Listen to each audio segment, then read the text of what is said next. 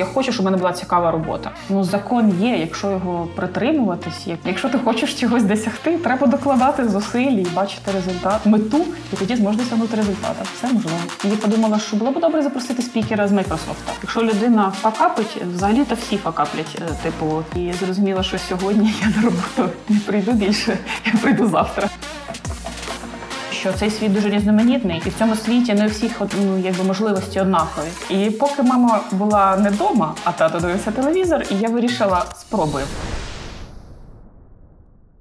Привіт! Мене звати Надія Гульчук, і це подкаст Відверто про IT.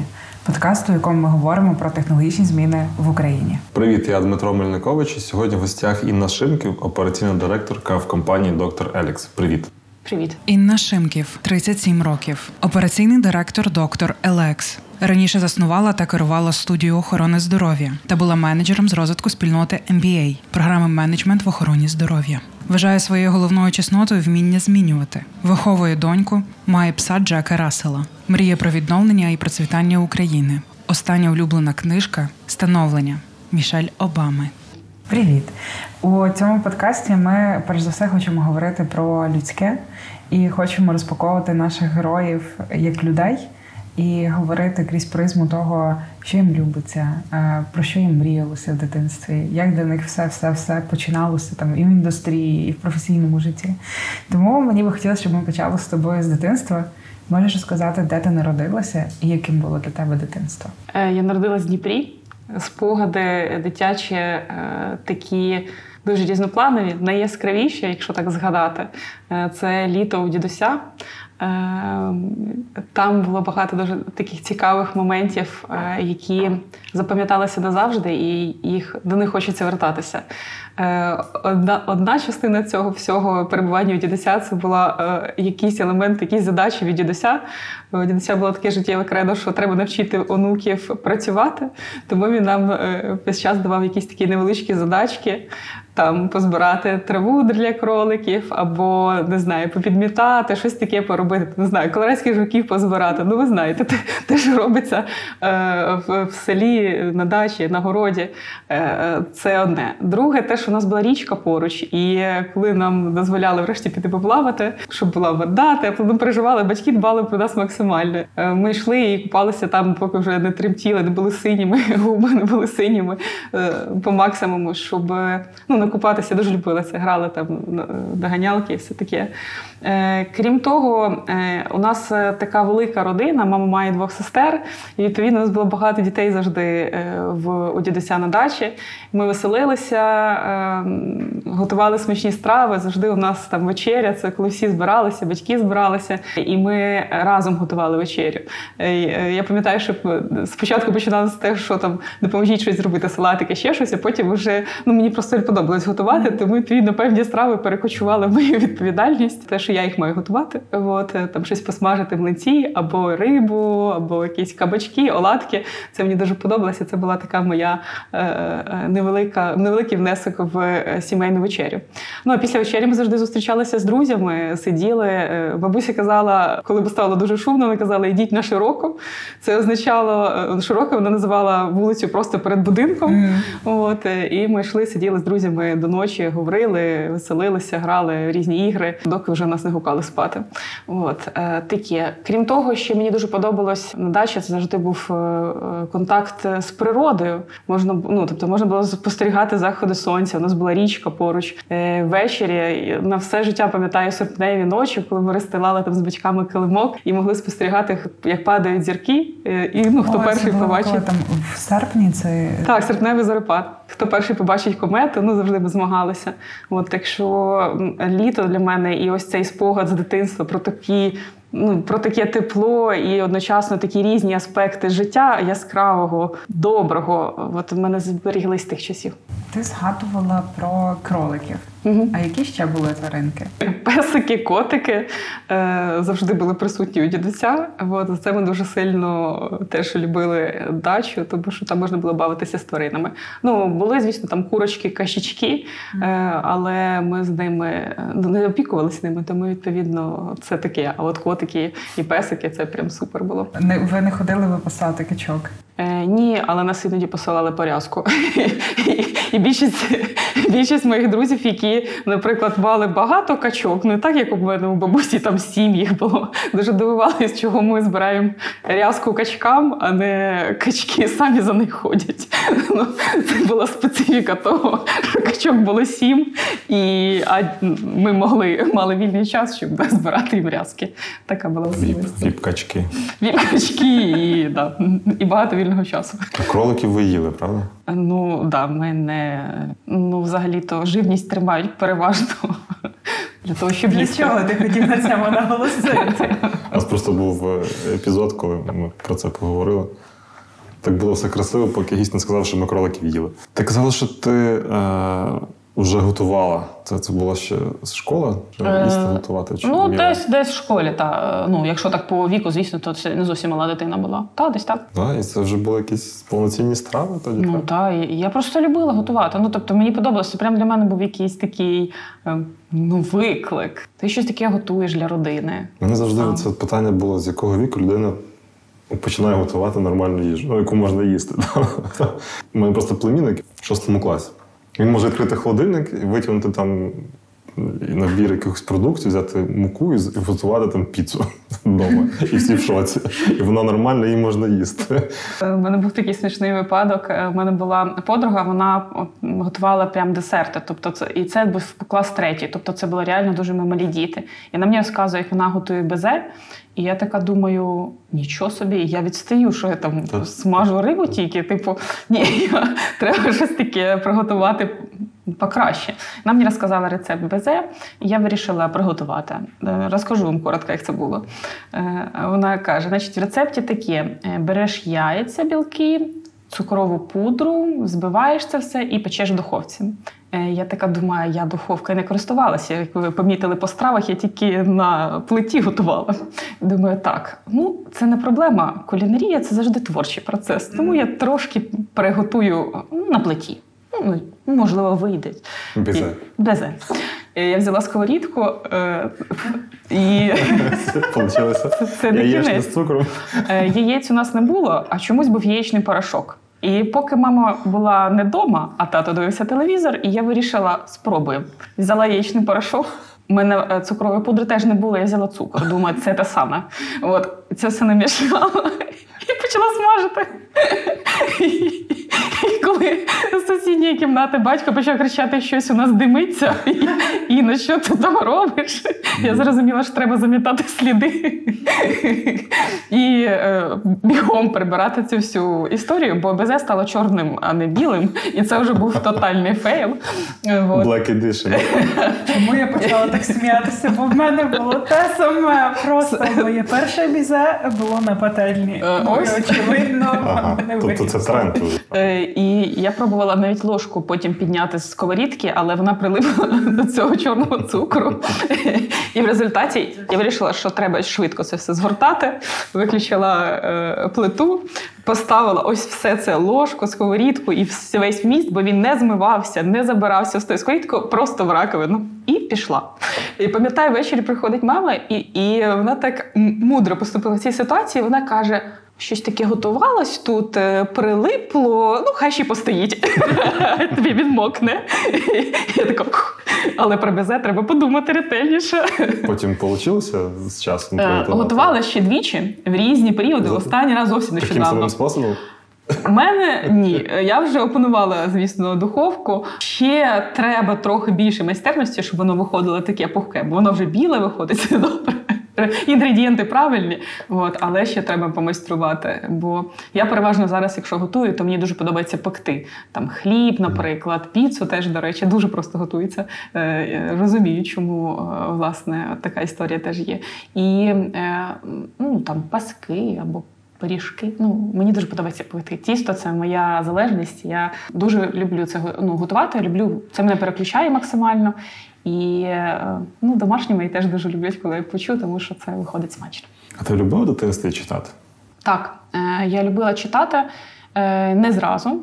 Бо, звісно, е, техніка читання в перших класах е, це такий інструмент, мені, на мою думку, вбивання любові до читання. Швидкість прочитання слів за Так, Та. так. І особливо, коли заходить зауч, знаєте, ось це такі відчуття, начебто зараз тобі рубануть голову. І годинник тікає.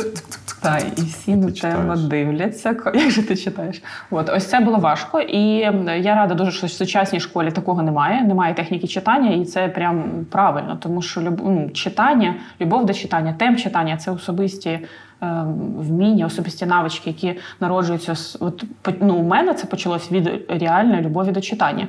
Мені подобались книжки, я почала читати детективи, е, читала дуже багато книжок про тварин. Така була книжка про те, як е, десь в лісі загубився маленький вовк і ведмедик, і вони разом. Ну, це така придумана історія. От е, разом виживали, там долали різні перешкоди. От е, цю книжку дуже яскраво запам'ятала. От. А так дуже багато потім всього читала. Ну це почалось десь з класу п'ятого. От коли закінчилась техніка читання, почалось читання. А що любили читати? Який жанр? Якщо говорити от про перші книжки, то озвучила там е, детективи. Це було е, це як, смажене насіння. Можна було читати ти Мгм. дуже багато. Вони короткі, цікаві. А потім мені дуже подобались історичні романи. Е, Це десь приблизно з класу 8-9. Е, Я познайомилась е, з книжками Володимира Малика. Це мені порекомендувала вчителька української мови і літератури. І для мене це було відкриття цілого світу. Тому що я читала про київських князів, я читала про те, як видавалася Софія Київська. І це було про справжнє, про те, що ну про Україну, що я тут живу, що це тут у нас робиться. Ось це мене дуже е, ну, надихнуло і е, захопило. А в тебе були гуртки попри школу? У мене були е, різні гуртки, е, відвідувала я, пробувала. Е, Такі, щоб згадати, що мені дуже подобалось, чим ну куди я ходила. Я ходила на латиноамериканські танці, бісером займалась. Е, Потім е, різні види спорту любила: баскетбол, е, бадмінтон. Дуже ми грали навіть разом з батьком, теж дуже подобалося. Ще один момент згадала. І ще дуже любила дебати. Це була така новинка в школі. Започаткували дебатний клуб. Дебати, і причому ці дебати були англійською мовою. Тобто, мало того, що це треба було переконувати в своїй позиції, то ще й до того ж треба було це говорити англійською мовою. Е, І це був шалений такий ріст мого вміння говорити англійською, е, тому що треба було швидко це робити, треба було думати, е, і треба було ну, якби доносити свою думку, щоб тебе почули. От о, о, досі згадую дуже тепло. Радію, що нам таке запровадили. Це була справжня насолода. Як давалося тобі навчання в школі? Чи були предмети, які тобі не любилися? От прям ну ні.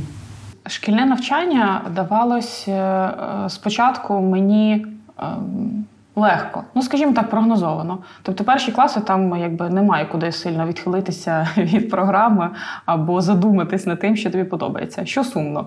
Е, Бо з часом я почала розуміти, що мені хотілося б чимось конкретнішим займатися, вивчати певний напрямок, не все. Е, Ну, бо панувала, і напевно зараз трошки є залишки такої ідеології, що всі мають старатися вчитися на відмінно, всі мають прагнути у цій відмінності. Ось це мені не було близьке. Е, Хоча в мене були хороші дуже оцінки в перших класах там і дуже довго. От і е, в мене навіть була така історія, десь після сьомого, шостого чи сьомого класу, я вже зараз точно не пам'ятаю, ну приблизно тоді. Е, В школі була така ініціатива виділити клас дітей, які от е, вчаться з оцінками такими високими. Ну, знаєте, так от поділити трішки. І я така думаю, який зміст в цьому поділі Е, мені нікуди не треба. Мені так нормально. Ну тобто я не розуміла для чого. І от коли е, я і зараз це ну відстежую собі, якщо я не розумію, для чого щось робиться, і просто робиться щось для галочки або не пояснюється для чого, то ну я швидше за все це робити не буду. Ну, власне, я нікуди не переходила. Мене викликали на килим і сказали в школі, що всі переходять, Іна. Тобі теж треба переходити. Переходь. От. Ну і чим цей перехід не завершився, насправді оця ідея про якийсь такий сильніший клас е, не справдилась, і дійсно вона була просто як ідея, яка не мала змісту в собі, що було дуже сумно. От. А потім я поступила в ліцей. е, Мені дуже сподобалось, я готувалась до вступу. Це був ліцей інформаційних технологій. А це з якого класу? Е, 9, 10, 11. Так, я пригадую. Відповідно, мені сподобалось те, що є конкурс, що треба е, показати себе, що треба ну, повчитися, треба бути готовим до вступу. Ось цей такий елемент. Того, що тобі треба тягтися до знань, що тобі треба напружитись, що тобі треба вкласти себе і показати, на що ти здатний. Ось це мене дуже сильно заінтригувало, це мені дуже сподобалось. Я поступила в ліцей. Це було важкі роки навчання, е, бо треба ну порівняння після школи, при тому, що в мене були оцінки досить хороші. е, Мені було важко. От ну, ці роки подарували дуже багато спогадів, дуже класних е, друзів. Нещодавно переглядала. Е, Ми писали один одному записки в щоденнику. От, переглядала ці записки, які ми обмінювалися, я їх зберігла. Вже там 20 років пройшло з того часу. І це було море тепла. Е, Ми підтримували один одного, е, бажали успіхів в навчанні, тому що пережити ось ці всі іспити, цей весь тиск викладачів. Ну, Це ж той виклик. Це реально вартувало якоїсь підтримки. І ми її один одному надавали. Це було ну це був класний час. Чи була у тебе мрія дитинства кимось стати? Я скажу так: е, у мене е, в дитинстві у мене батьки вчителі, і е, в сім'ї настроє, ще є брат і сестра. Е, І в 90-х е, батько звільнився з роботи вчителя, тому що коли троє дітей, то і в 90-х треба якось е, шукати гроші для сім'ї. І він почав пробувати е, займатися підприємництвом різними там напрямками, щось шукати. В чим 90-х? Да, ну після 90 ну якби от. Е, Ну, 95-й, 96-й, 97-й. Це починалося з таких, з таких дуже простих спроб, там е, перепродажу, не знаю, сервізів якихось, я пам'ятаю, у нас якийсь період дома були чайнички, або там оселеця. І так якось ти дивишся на оселедець уже ввечері, і такий думаєш, оселеця не хочу вже їсти.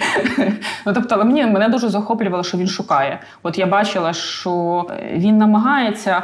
Ну, це ж зовсім різні напрямки, там продавати одне чи друге. Ну, тобто, це треба розумітися в тому. От він шукав, чим зайнятися. Врешті він зайнявся сантехнікою, і це в нього було вдало, в нього виходило. І, і для мене це була якась магія. От пошуку того, чим зайнятися, щоб воно приносило тобі задоволення, щоб воно приносило тобі гроші, щоб воно. Ну, знайти оцю таку стежечку свою. Е, Для мене це дуже довго було таким пунктиком, е, що я би хотіла працювати на якійсь такій роботі, ну яка мені цікава, яка мене інтригує. Що от я от роблю те, що е, мені не сумно там. Тобто мрія була не конкретно чогось, а мрія визначитись і, і знайти свій шлях, так? Так, так. Мене дещо е, е, пресувала ось ця думка, е, ким ти хочеш бути. Ось це мені було незрозуміло. Ну, тобто я не, не могла сказати там. Ну, в той час сказали космонавтом, пожежником, там ну ось такі були бажання. У мене не було ну я так думаю, ну можливо, і космонавтом, ну я прям не знаю. Ну тобто, це не був свідомий вибір. Більш свідомий вибір я зупинилася для себе на тому, що я хочу, щоб у мене була цікава робота. От я пам'ятаю це відчуття, і я так чула по сторонах, що деякі люди ходять на роботу, і вони її не люблять. От вони чекають п'ятниці, коли закінчиться робота. І я собі тоді так внутрішньо постановила, що моя робота буде цікава. Я буду щось таке робити, заради чого я буду прокидатися в понеділок зранку і йти на роботу. От тому, відповідно, ну я тішусь, я цього досягла. Мені дуже подобається те, що я роблю зараз. Ти казала, що в тебе не, було фактично е, уявлення, ким ти хочеш бути, але були орієнтири, ким ти не хотіла би бути. Та? Людиною, яка є незадоволеною своєю роботою, і яка така дуже втомлено ходить. Е, Ну, я для себе це сформулювала як е, задачу знайти роботу, яка мені буде цікава. От е, щоб я ходила на роботу, і я знала, що я роблю щось важливе, щось таке, що має вплив, що змінює щось в цьому світі, і щось таке, що мене ну, мотивує. Я розуміла, що я не зможу ходити на роботу і робити роботу, яка мені не близька, і, і робити її просто, просто обмінювати свій час на гроші. Ось ось це мені не підходило. Мені було важливо щось привнести в цей світ. А що тобі було цікаво? Е, коли саме? От коли е, був момент обирати, як далі йти, там йти навчатися. От що тобі було цікаво? Коли я поступила в університет, е, почнемо тоді з цього періоду. Е, Після ліцея більшість е, моїх однокласників поступало в Дніпропетровський національний університет на ну, відповідні спеціальності, там фізико-технічний, там прикладна математика, ось такого напрямку. Е, Я чітко розуміла, що саме цей напрямок не є мені близький, тобто я не хотіла йти в такі технічні спеціальності. Е, І відповідно е, ну, розуміла, що мені треба ще щось шукати. Е, І е, був варіант поступати в Києво-Могилянську академію. Е, Теж я поїхала сюди до Києва на пробне тестування. Це був неймовірний захват, тому що це було тестування. Треба було себе показати, треба було знов досягти якусь таку мету. І я ходила дв- відвідувала два тижні підготовчі курси. Там були неймовірні викладачі. Вони вкладали в нас, вони ділилися своїм досвідом. Вони е, ну вони готували нас дуже якісно. І ось цей такий, така когорта, така спільнота, яка прагне. Е, Я такого давно ну в такій спільноті давно не була. Бо ну, школа, ти вчишся, батьки від тебе щось хочуть, там ти собі якось свій шлях бачиш примарно. Немає такої свободи вибору. Тут була свобода вибору, можна було вибирати і спробувати.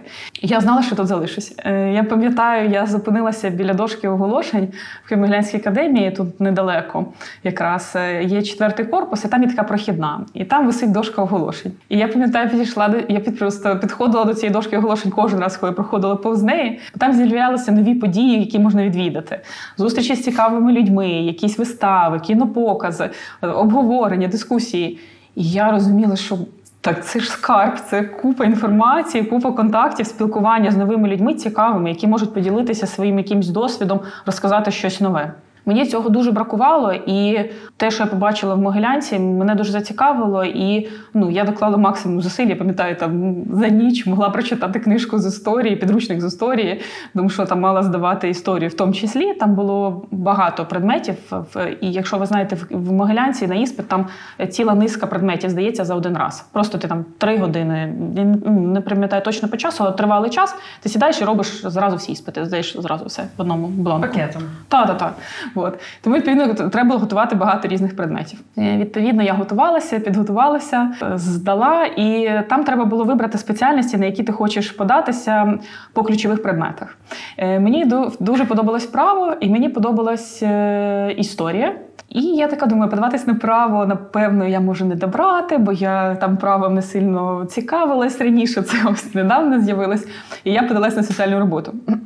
Бо там теж право був один з ключових предметів, які треба здавати.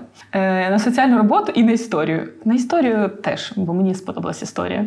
Е, я перейшла і туди, і туди, е, залишилась на соціальній роботі і вчилася на соціальній роботі. Бакалаврат я закінчувала соціальна робота. От такий напрямок Що обрала. соціальна робота? Е, Це робота е, з різними незахищеними групами населення. На це вчать? Да. Е, Ну, у нас же є там соці... е, центри соціальної допомоги, Ну, та, наприклад, різноманітні благодійні організації. Відповідно, для того, щоб працювати з різними категоріями е, людей, з різними там проблемами життєвими, ну треба це вміти робити. Ось цей весь такий досвід. Там ми ще з рядом різних груп людей працювали. Дав можливість зрозуміти, що цей світ дуже різноманітний, і в цьому світі не у всіх ну, якби можливості однакові. І часом ну треба. Треба звернути увагу на людину, зрозуміти, дати можливість розкритися потенціалу людини.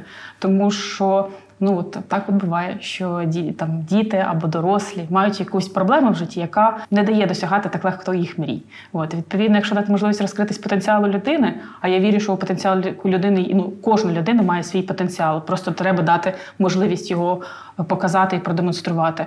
Ну тоді відповідно ми побачимо, щось унікальне створюється в Україні. Люди досягають неймовірних висот. Як тобі навчалося в університеті? Навчання в університеті мені запам'яталось кількома подіями. Перше, я провчилась десь е, місяці 4-5 Могилянці і перейшла на українську мову. Бо в Дніпрі я з народження говорила російською, і я вирішила, що це правильно. У Могилянці неможливо українською. Ну от е, такий момент був. Е, Переломним моментом переходу на українську мову було те, що один з моїх друзів він не так прямо мене запитав: Іна, а чому ти не переходиш на українську? А я от просто реально це питання мене було стопом. Я думаю, чого я не переходжу на українську?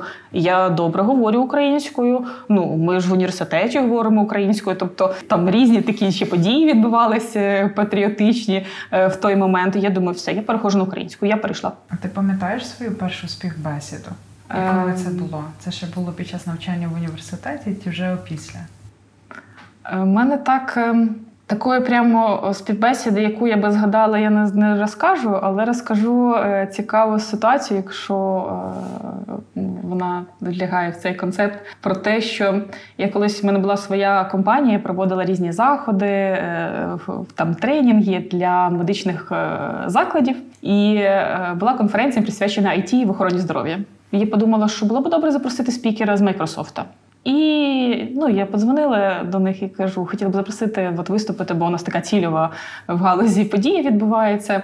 Е, хотіла б запросити спікера. То е, от там мене було відчуття, що я на співбесіді, хоча я була не на співбесіді. І треба було прям ну, раз за 3-4 приходити і розказувати одне і те саме різним людям, от, е, щоб врешті виділили спікера. І нам не виділили на ту подію е, доповідача, але виділили на наступну. Сказали, цього разу ні, але наступного разу обов'язково виділимо. Я кажу, добре. І наступний раз надали доповідача, була цікава доповідь. Е, От, е, тому, якщо ти хочеш чогось досягти, треба докладати зусиль і бачити результат, мету, і тоді зможеш досягнути результату. Все можливо. А ти навчаючись вже працювала? Університет і мої студентські роки припали на дуже активні таку політичні дії, політичні зміни. Весь, е, е, скажімо так, я свою. Свої молоді роки я згадую, спочатку там був е, помаранчева революція, і вона так суттєво вплинула на навчальний процес, тому що ну неможливо Це бути був одноч- курс. одночасно в двох місцях. Ну, перший, другий. От е, це це. Потім, е, після того всього, е, ну, Майдан також припав, хоча це вже було після е, навчання. У мене десь у цей період е, від першого майдану до другого він у мене дуже сильно асоціюється з політичними змінами і в тому, що ти, ну, ти маєш допомогти країні змінитися. Да, я працювала е, в е, громадських організаціях. Е, Шукала собі роботу, якусь таку невеликий підробіток також, там проводила якісь заходи, е, в неурядових громадських організаціях працювала. Е, Ось таке. Е, З приводу такої по першої по роботи, то я працювала в консалтинговій компанії. Е, Викладачі наші в Могилянці вони безпосередньо працювали в консалтинговій компанії, і я написала туди лист, що я хочу у вас працювати. І мене взяли. Ще, ще вчилася? Е, Завершила навчання, так. Ага. Куди потратила свою першу зарплату? Ой, моя перша зарплата. Я, я купила собі два горнятка. І я подумала, що ці два горнятка, ну, це перша зарплата, вони мають зі мною зберігтися. От, е, у мене. І от якраз нещодавно одне побилося, а друге залишилось. От, і я їх далі зберігаю. Ну, не знаю, мені хотілося просто запам'ятати цей Це момент. вже десь 20 років тому. Да. Ну, трошки ж вже затерлися, але ну, то ж пам'ять. Клас. А під час навчання чи був якийсь предмет, який прям важко давався? Або, можливо, були просто якісь такі е, ну, історії про те, що потрібно було виборювати щось в університеті? Да, такі е, історії, коли ну такі якісь ситуації, коли треба чогось досягати і е, виборювати, вони були. Я би напевно зі школи навіть навела якийсь приклад. В школі був цікавий випадок. Е, нас раптово перевели на шкільну форму. І причому посил був такий: е, від завтрашнього дня всі приходимо в синій формі. Е, Ось вам тканина. Просто ну, тканина, не, не форма, а тканина. Я не пам'ятаю, чи батьки мали за неї платити чи ні, але дали тканин. просто синя тканина. Завтра приходь на. Е, от. Ну, ну, може, з вересня. Ну, от просто це було раптово. Тобто, ось цей треба буде прийти в формі. Е, І в мене був такий піджак синій і синя спідниця, і я в них і прийшла. Ну, не використала ту тканину. І е, мене зразу ж викликали до завча і е, з виховної роботи, і сказали, що це не форма. От е, я запитала, е, що ж це має бути. Мені сказали синя форма. І я кажу, синій піджак, синя спідниця. Ось це воно. Тоді викликали батька е, і теж е, пояснили, що треба, щоб була синя форма, але з тієї тканини. От. Ну і з того всього, ну це була досить така дивна ситуація. Е, В результаті я ходила і в цьому піджаку, що в мене був і спідниці, і ну, пошили мені ще сарафан синій, стильний. Ходила, я от міняла форму, була в різній формі. Мені це нагадало, як у нас ну, випускний в університеті, я юридичний закінчив, і мантії ми шили теж в одному ательє, по одному замовленню. Всі туди йшли цілеспрямовано.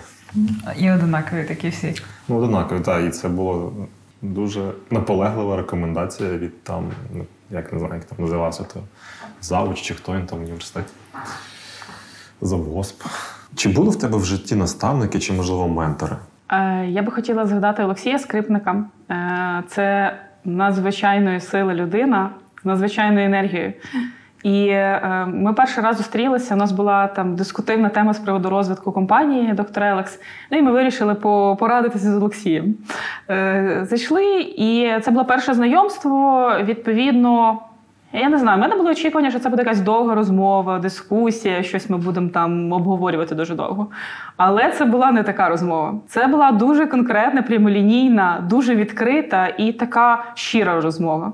Не можна було сказати щось таке неточне. Треба було говорити щось таке конкретне і обґрунтоване. От е, Олексій ще обов'язково міг пожартувати, і він жартував там під час нашої розмови. І, дуже важно вислуховував. Йому було важливо, що ти як людина думаєш, яка є твоя позиція. І для мене це було настільки ну, надихаючим досвідом, коли людині було дійсно цікаво, що ти думаєш, і що ти готовий брати на себе якусь відповідальність. Для мене це була е, настільки потужна подія і настільки. Е, Багато натхнення у мене було після цієї зустрічі, е, що е, ну, ми далі спілкувалися і перетиналися там по роботі. І в таких найтяжчі моменти, коли я вже думала, можливо, мені варто зупинитися, не робити щось, там якийсь проект, не рухатись далі, бо дуже багато спротиву є, наприклад, в системі. То я могла там десь перетнутися в коридорі з Олексієм і запитати: Олексій, як ви думаєте, можливо, щось робити, там робити, далі продовжувати? Чи може вже не варто там? І він такий: Іна. Спробуй, продовжуй, не зупиняйся. І це одразу давало ну, таку віру, надію в те, що це цінно, що я можу і мушу. Е, на жаль, Олексій помер 23 е, лютого 2022 року. Це була величезна втрата, і вона досі відчувається. І при цьому ось ця енергія, яку він давав компанію і людям, і його віра в людей. От цю енергію хочеться далі нести. І хочеться далі ділитися нею, і продовжувати ту справу, яку робиш, і не зупинятися. І я вже десь в, у себе фантазії там задаю собі питання, може зупинитись, може не робити. Потім згадую Олексія і думаю, ні. Треба продовжувати і рухатися далі до мети. Тому дуже ну, безмежно вдячна Олексію за його е, натхнення, за його ідеї, за його прямолінійність і за оцей таку теплоту, яку він давав всій компанії і е, працівникам, е, і е, продуктам. Відповідно, це те, що дає можливість далі рости і розвиватися, і передавати цю енергію наступним уже працівникам і колегам. Мені дуже подобається фраза Людині потрібна людина. І я в це вірю. Ти сказала, що ти вже закінчуючи навчання, пішла працювати в консалтинг. Наскільки довго ти там затрималась і як далі ти е, розвивала свій творчий професійний шлях? Е, Ну, я тут мушу додати, що в мене була е, складна життєва подія в цей момент, і хотіла би про неї кілька слів сказати. Десь приблизно ем, там, 16 років тому, це якраз я завершувала. Це була на першому курсі магістратури. Я була на 6 місяці вагітності і з'ясувала, що в мене є рак. І відповідно треба було прям супероперативно приймати рішення, що робити. Рак потребує швидкого реагування. У мене був рак щитоподібної залози, і е, важко було, тому що ну саме слово рак уже вбиває людей на ну реально підкошує ноги. Е, ну а друге, те, що я була вагітна, і відповідно треба було. Поєднати цей момент. так, треба було прийняти якесь таке рішення, яке би могло би гіпотетично нашкодити. І відповідно е, там розділилися думки. Причому що я навчалася в мен- на менеджменті в охороні здоров'я, тобто ну, якісь там мінімальні контакти в мене були. Е, Були різні рекомендації. Е, З чим я стикнулася, що не було на той момент якоїсь такої бази пацієнтів, наприклад, або зібраної інформації про те, а як же в цій ситуації правильно чинити, тобто, яка є, який є протокол, який найбільш, скажімо, Ну, який от в фокус ставить збереження здоров'я мами, здоров'я дитини, тобто, от, от так. Е, Табори е, думок, що мені робити, розділилися. Одні говорили, що не зважай на діагноз, це все неважливо, от, е, от є, як є. Другі говорили, не зважай на дитину, там роби якісь процедури. Е, Треті говорили, не зважай на себе, важливу дитину. І е, якось в цих трьох позиціях я ніде не бачила своєї. А моя позиція була така, що я хотіла зберегти і дитину, і себе. І я розуміла, що з діагнозом ж треба щось робити. Це не іграшки. Тут треба приймати якесь виважене рішення. Сама подача цього, цього діагнозу, взагалі, все ведення пацієнта з раком, ну принаймні мій досвід, він важкий, травмуючий і е, такий, що дуже дав мені сильну мотивацію продовжити працювати далі в охороні здоров'я, тобто мати свої роботи, спеціалізації далі, там в чому я спеціалізуюся, пов'язано з охороною здоров'я. Хочу розповісти випадок, як мене поінформували про це, бо в принципі я вже здогадувалась. Там е, я ж здавала шматок е, матеріалу щитовидки для того, щоб проаналізувати, що там за клітини. Е, секретар е, відділення в закладі передала папірчик з діагнозом, так вона перевернула його діагнозом донизу, щоб якби я не побачила, що там написано, і вона передала мені зі словами його співчуваю. І це співчуваю було таке, наче я вже завтра помираю. Ну тобто, от завтра вона квіти мені на могилку. Ну серйозно. І це не було таке співчуваю, що там я вас підтримую, типу, тримайтеся. Попрощалася. Не буду. Так, так, це було прощання. Е, Я пам'ятаю, це було на, золотих воротах. Я вийшла з кабінета.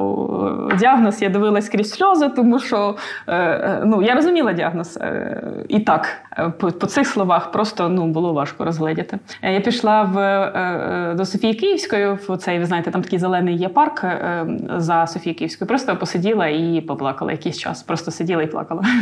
Бо це якось було. Е, Це було- якось нелюдяно навіть. Мені ну мені просто так відчувається, так? Ну скажу так, багато тут було кліше, які якби ну це діагноз, і з ним можна щось напевно робити, раз уж ми його з'ясували. Це вже півсправи. Ну я всім кажу, що якщо з'ясований діагноз, це вже півсправи, тобто це вже добре. От і після того треба було прийняти рішення, що робити. Мені пощастило, бо лікар, який мене лікував, він е, запропонував інноваційний на той час метод лікування. Це суто операція без виконання будь-яких інших дій, і потім народження дитини, тобто видалення частини е, щитоподібної залози. Е, Мені провели таку операцію. Єдине, що мені його провели, її провели під місцевим наркозом. Тобто я все е, відчувала, чула. Це теж був дуже такий глибокий і досвід, який ну, він мене змінив. Ось так скажу.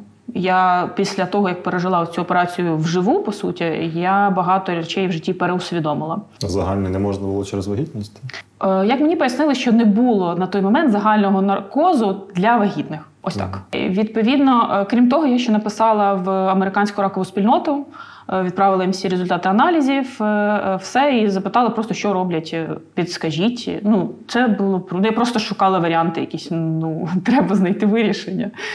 От і я бачила це не так, як мені рекомендували там більшість тих, з ким я перетиналася. Відповідно, вони мені відповіли. Е, Надали також е, людину контакти людини, яка пережила те саме і мала вже двох дітей. Вона мені написала такого теплого листа про те, що там ти це переживеш, і все буде далі добре. І наявність живої людини, яка це пережила, ну це було просто ну неймовірне щастя. Я просто моя надія стала міцнішати. От все склалося добре, і там я народила через кілька місяців донечку. І, і е, ну, там ще років п'ять я, звісно, жила в такому страху, який ну, бо там може бути повторення проблем, такий рецидив. От, е, треба там почекати, здавати регулярно аналізи. От, е, я їх здавала, ну і поступово якби донечка росла. І я пам'ятаю, що ну, коли я шукала, коли, коли я шукала е, рішення, це я собі в голові мала таку от чітке бачення, я собі так постановила таку мету, е, що я хочу бачити, як дорослішає моя дитина. І це мене ця мрія мене надихала. Я крізь все це проходила. Е, Я пам'ятаю, ну люди говорили мені страшні речі, там прогнози, страшні побажання. І я пам'ятаю, що от сльози вони тоді текли самі собою. Ну я тоді казала: добре, ідемо далі. Тобто я переступала через ті варіанти, які мені не підходили, і шукала той варіант, який дозволить мені продуктивно вирішити для себе ситуацію і досягти своєї мрії. Ну і власне все вдалося. І я дуже ну, Мені важкий цей досвід. Я не хотіла би, щоб е, хтось зустрічався з таким досвідом. Нікому такого не бажаю. Але я е, всю свою наступну діяльність.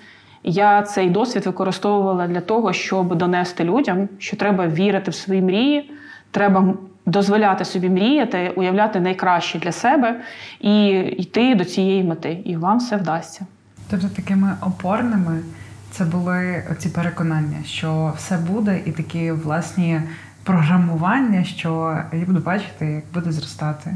Я буду і такі собі, як візуалізації. Це було опорно. Я би сказала, що це була мрія, на яку я спиралась. Тому що я розуміла, можуть бути різні. І в таких моментах, е, в складних життєвих ситуаціях, ти ніколи не знаєш, як воно закінчиться насправді. Ніяка ситуація. Бо вона якось може відбутися. От. На мрію я мала, і вона мені давала енергію. Повернемося до професійного шляху. Коли Мгм. ти е, вже пройшла цей, цей етап Мгм. свого життя, куди ти пішла далі? Яку роботу? Ну, ось, власне, я я е, написала листа в консалтингову компанію, що я хочу працювати в консалтинговій компанії. Е, Там я працювала не так довго, бо була започаткована програма MBA в охороні здоров'я або менеджмент в охороні здоров'я, або MBA в охороні здоров'я. Ось так. І я почала працювати на цій програмі. Програма тільки становилася, вона була в Києво-Могилянській академії. Е, І в мене в обов'язках було розвиток спільноти, проведення різноманітних заходів, е, там пошук нових е, студентів тощо. Ось такий був скоп робіт, який я робила. Е, Після того е, я працювала певний час, і там різні ситуації були на програмі. Я зрозуміла, що я хочу чогось більшого. Мені цікаво дослідити, який є досвід в галузі. Мені цікаво спрезентувати цей досвід, е, бо ми спілкувалися з різними керівниками медичних закладів. Це були надзвичайно цікаві люди, які мали ну непересічний досвід в охороні здоров'я. От і ми відповідно започаткували свою компанію. Вона називається називали студію охорони здоров'я. Шість років я пропрацювала і компанія проіснувала. Ми проводили найрізноманітніші заходи, тренінги для е, медичних працівників, е, сервісні, з продажів. Е, Різноманітний був спектр. Дуже цікавими тренерами працювали. От. Тому, відповідно, от наступний етап це була своя компанія і випробування себе як засновника, як керівника. А ким ти що ти робила в, безпосередньо в цій компанії? Які твої були обов'язки? Пошук, підбір програм, які ми робимо, розвиток, е, розвиток програм, тому що, наприклад, підготувати, ну, напевно, напевно, це знайомо, підготувати спікера, підготувати доповідача. Ну це не просто. Не всі люди готові доповідати, не всі люди мають цей досвід доповіді. І взагалі е, екран і мікрофон це ті речі, які е, зупиняють людей. Е, Люди не хочуть ділитися часто. Ну, не мають такого досвіду, скажімо так. Тому, відповідно, ну, готували спікерів, спілкувалися, піднімали теми, які е, актуальні є, шукали е, кейси успіхів.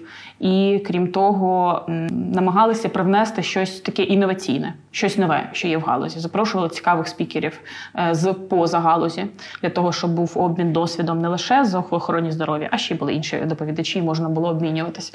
От е, це був е, такий досвід дослідження, я би сказала, досвіду в охороні здоров'я. Тобто, що в нас є найінноваційніше. Дуже з багатьма приватними закладами працювали, але також і з державними. Деякі державні заклади мають чим поділитися і навіть дати фору приватним. Що з компанією сьогодні? Е, Шість років е, пропрацювала в компанія, десь е, дійшла межа ось цьому досвіду і пошуку цікавих таких спікерів. Ну, якби кожен ринок якийсь він має свої межі. Ось за 6 років ми пропрацювали все, що можна було працювати. Весь досвід перетравили, спрезентували його е, людям, спрезентували керівникам е, е, безпосередньо. Ну і потім я зрозуміла, що це ідея вже себе вижила. Тобто студії як місце зустрічі фахівців, місце обміну досвідом, от воно вже припинило своє існування. Я не хотіла робити події, не хотіла робити якісь такі заходи заради заходів. Завжди хотіла, щоб в результаті цих подій народжувалися якісь зміни, якісь питання у людей залишалися в головах. А воно якось от зупинилось в той момент. Тому відповідно зрозуміла, що треба щось змінювати, шукати щось нове і ну, себе розвивати. Бо от такий баланс між розвитком себе і безпосередньо роботи з людьми він потребує також, щоб ти чимось насичувався. От у мене було таке враження, що все, що можна, я тут вже віддала, і ну, спільнота також, тому відповідно треба було рухатись далі. І що було далі? Е, Мене запросили працювати в доктор Елекс. Ага. Тобто це вже те там, де ти сьогодні. Е, Так, Е, шість років я вже в доктор Елексі, от 26 червня буде. Це, це був важкий старт, бо дуже багато було нової термінології, бо все-таки я працювала з медиками, з управлінцями. Але it галузь має свою термінологію, свої і навіть свою культуру. В медики такі більш консервативні, в IT більш такі е, вільні. Прямолінійні е, і, звісно, дуже багато англомовних різноманітних термінів. Ось то це ну, починати було важко. Я пам'ятаю, як, е, як якийсь момент, там перші три після перших трьох місяців роботи, е, я десь в обід вийшла пообідати і зрозуміла, що сьогодні я на роботу не прийду більше, я прийду завтра. Треба перетравити цей весь досвід. Я сьогодні вже все не можу більше. От. Ну і наступний день повернулася і продовжила. А чим саме займається компанія? Е, Доктор Елекс це е, продукт е, компанії Елекс. На даний момент Доктор Елекс це окрема компанія.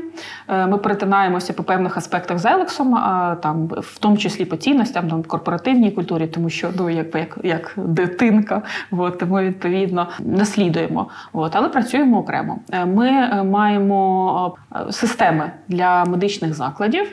Також ми беремо участь в реформі охорони здоров'я. Е, Якщо от у вас є декларації з сімейним лікарем, то ось ми це теж робимо. От, е, В це якому, в якому сенсі? всі абсолютно е, реформа побудована таким чином на основах е, державно-приватного партнерства.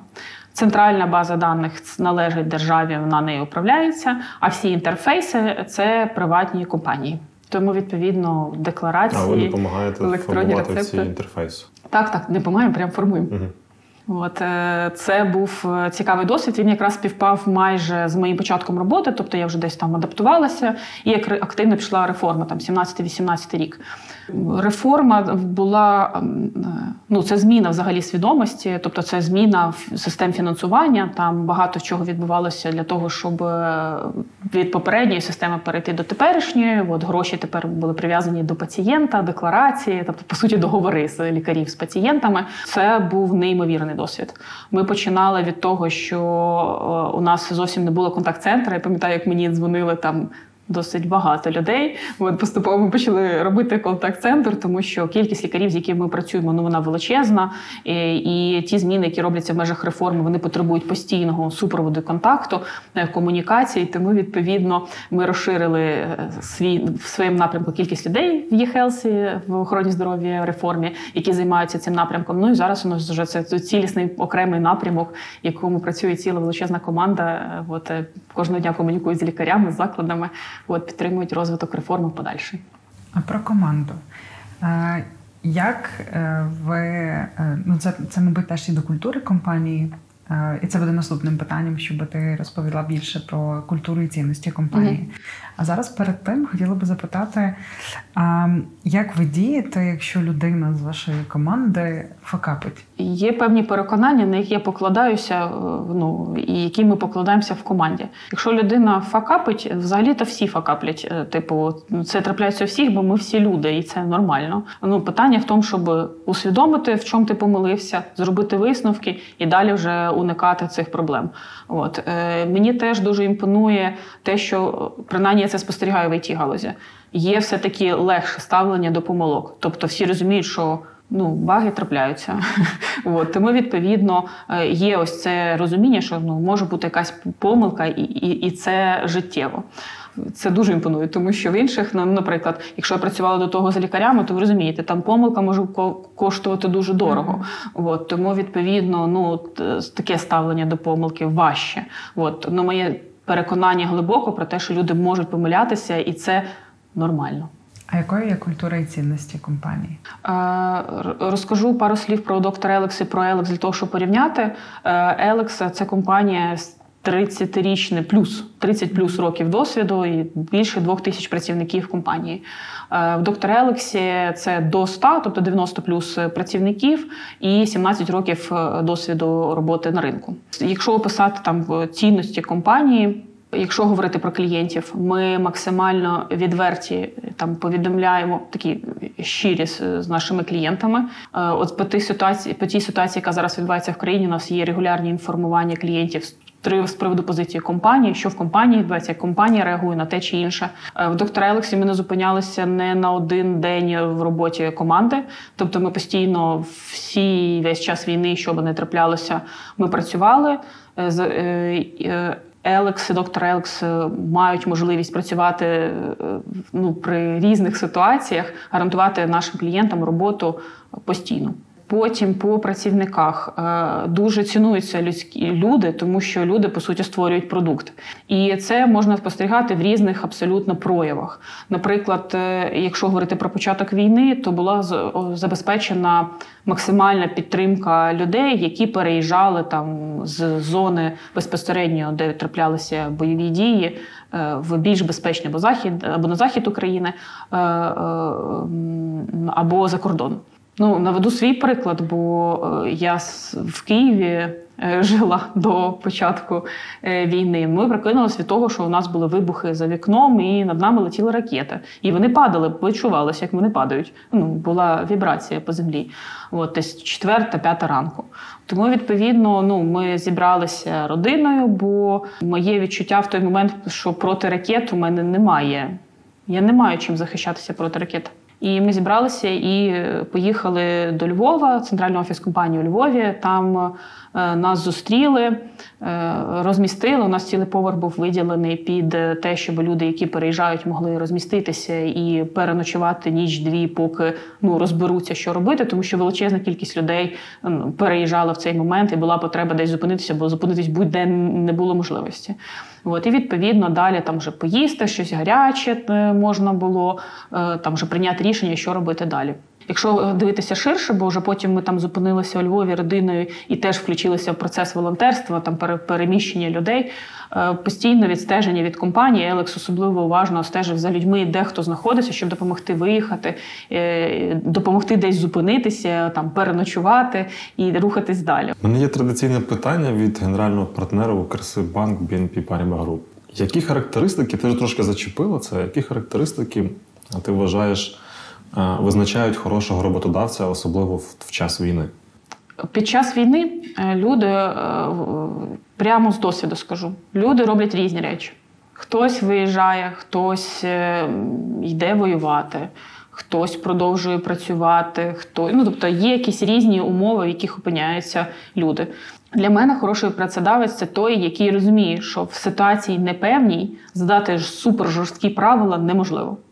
Е, і я пишаюся тим, що так я розумію, що ми з деякими людьми попрощалися, бо люди просто виїхали, сказали, ми хочемо змінити своє життя, і це і це окей, тому що е, неможливо щось з цим зробити, треба дати людині можливість вибрати, що вона хоче робити в цій ситуації. І таке спокійне, виважене, лояльне ставлення до цих життєвих історій, подій, які відбуваються, це дуже цінно. Е, хороший працедавець дає можливість розвиватися. Е, я дуже тішуся тому, що в Елексі є Елекс університет і можливість навчатися. Різноманітні курси як вільного вибору, тобто можна просто вибрати, до чого ти долучаєшся, так і якісь цільові для команд провести навчання. Це дає можливість весь час рухатися і змінюватися. Е, бо ну, відсутність змін це ознака того, що завтра ми починаємо втрачати або клієнтів, або людей. Е, нікому не цікаво бути в такому ну, такому замороженому стані. Всім подобається кудись рухатись, розвиватися. Е, хороший працедавець також дбає. Про своїх працівників в Елексі є ряд ініціатив, таких вони здаються Такими звичайними, начебто, там, наприклад, є страхування працівників. Тобто, якщо там ти захворів, ти можеш звернутися до лікаря. Але це дуже важливий момент, тому що в разі, якщо щось трапляється, то ну, звісно, страхова компанія може допомогти обрати лікаря, щось робити, якісь уже робити процедури, процедури або е, сервіси отримувати більш. Правильно побудовані, ніж би ти сам собі шукав допомогу.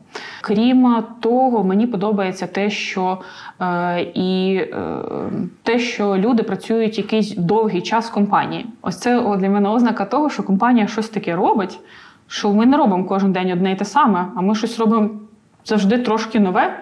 Що дозволяє бути цікавими. Е, У мене була велика е, така ломка внутрішня свідомості, коли я зрозуміла, що ось було ну, 5 років минулого року там війна. Ну от коли пішло на шостий рік моєї роботи, мені дуже було важко, тому що я думала, а що я можу ще зробити, а що далі робити з цим, а як далі розвиватися. Е, От. І відповідно я тоді звернулася до коуча з приводу того, щоб а як мені зрозуміти, що я можу зробити, як я можу розвинутись далі. І відповідно знайшла для себе нові горизонти. Ось це все комплексно мені говорить про доброго працедавця. Додам лише, що Укрсибанк у 23-му році увійшов до рейтингу 50 найкращих роботодавців воєнного часу за версією журналу Forbes. Це відмінна новина. Озираючись назад на весь досвід, який був, а які твої поради ти можеш дати? Те, що ти робила і не варто, і те, що ти не робила, а вартувала. Я знаю, і я хочу сказати це всім слухачам. Е, Треба вірити в себе. Треба старатися досягти е, найкращого для себе, в межах, звісно, розумного, е, і вірити в те, що все вдасться. Треба докладати зусиль, працювати, і можна досягти неймовірних висот. Е, Крім того, е, е, дуже важливо побороти і навчитися працювати зі своїми страхами. Е, Бо вони у всіх є, вони у всіх присутні. І для мене таким найпершим, напевно, усвідомленим моментом подолання страху це якраз було після того, як я пережила рак. І, і я хотіла захотіла розказати цю історію, поділитися світом, що можна, треба шукати варіанти і треба пробувати. І, е, але я боялась виступати на публіці. Мені було страшно вийти на сцену і сказати в мікрофон пару слів. І ось я пам'ятаю це відчуття. Я стою перед сценою і думаю собі, що більш для мене е, таке важливіше: те, що я боюсь вийти на сцену, чи те, що я хочу розказати свою історію і дати надію тим людям, які, можливо, зараз переживають те саме, що я переживала, і їм немає до кого звернутися. Вони не знайшли хорошого лікаря або не знайшли відгук, від когось, хто може їх підтримати. От. І я зрозуміла, що е, ось це для мене цінніше: донести історію, надихнути, показати свій шлях. Е, і е, в цей момент свій страх десь відсунути, сказати страху, що місце страху десь є, але е, в цей світ ми прийшли для того, щоб сюди щось привносити. Е, Мені дуже подобається. е, Я слухала презентацію Мішель Обами в її з презентацією останньої книги. Вона називається The Light We Carry. І в цій книзі дуже багато про те, що ми можемо давати в цей світ, і ми маємо, маємо це робити, і ми маємо опанувати свої страхи. Тому, відповідно, е, да, буває страшно, але е, треба розуміти, що ми прийшли сюди не для того, щоб боятися в цей світ, а для того, щоб тут щось створювати, щоб тут щось робити. Тому пробуйте, е, наважуйтесь, помиляйтеся, бо помилки трапляються в житті. І при цьому е, робіть нове, робіть наступний крок наступного ранку, і все вдасться. Зараз буде рубрика Короткий бліц, де я задаватиму питання або варіанти, і потрібно, щоб ти, не задумуючись, обирала. Е, Ну, я буду задумуватися на швидко. Що ти обереш? Відвідати кілька зустрічей, розкиданих по місту, чи увесь день листування і зум Кілька зустрічей по місту. по місту? Що для тебе є найнестерпніше в колегах? Ну просто нетерпимо.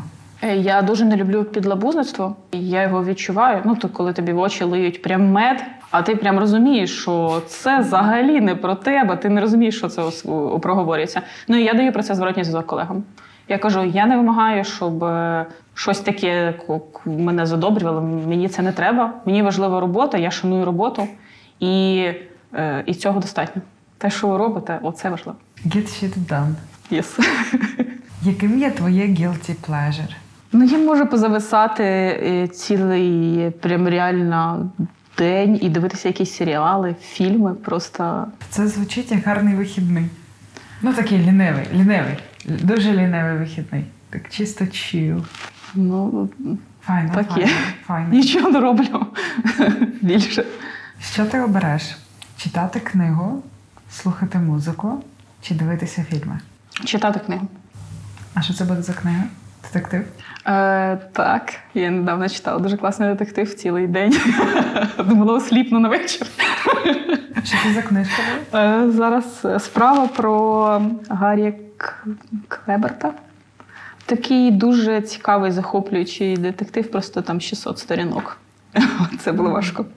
І ти за, за день. Ну, я почала в суботу, а в неділю прям прочитала. Яку пісню ти заслухала вже ну, настільки дуже, дуже сильно заслухала, але ніяк не можеш її розлюбити? Cheap Thrills Сія. Особливо середу і п'ятницю, не знаю чому. Бо середа це п'ятниця. І який твій улюблений чітміл? Круасан. Круасан Да. з шоколадом? Просто. Просто з круасан. Просто круасан. Смаколик, і ти якраз у Львові. Круасани everywhere. Так.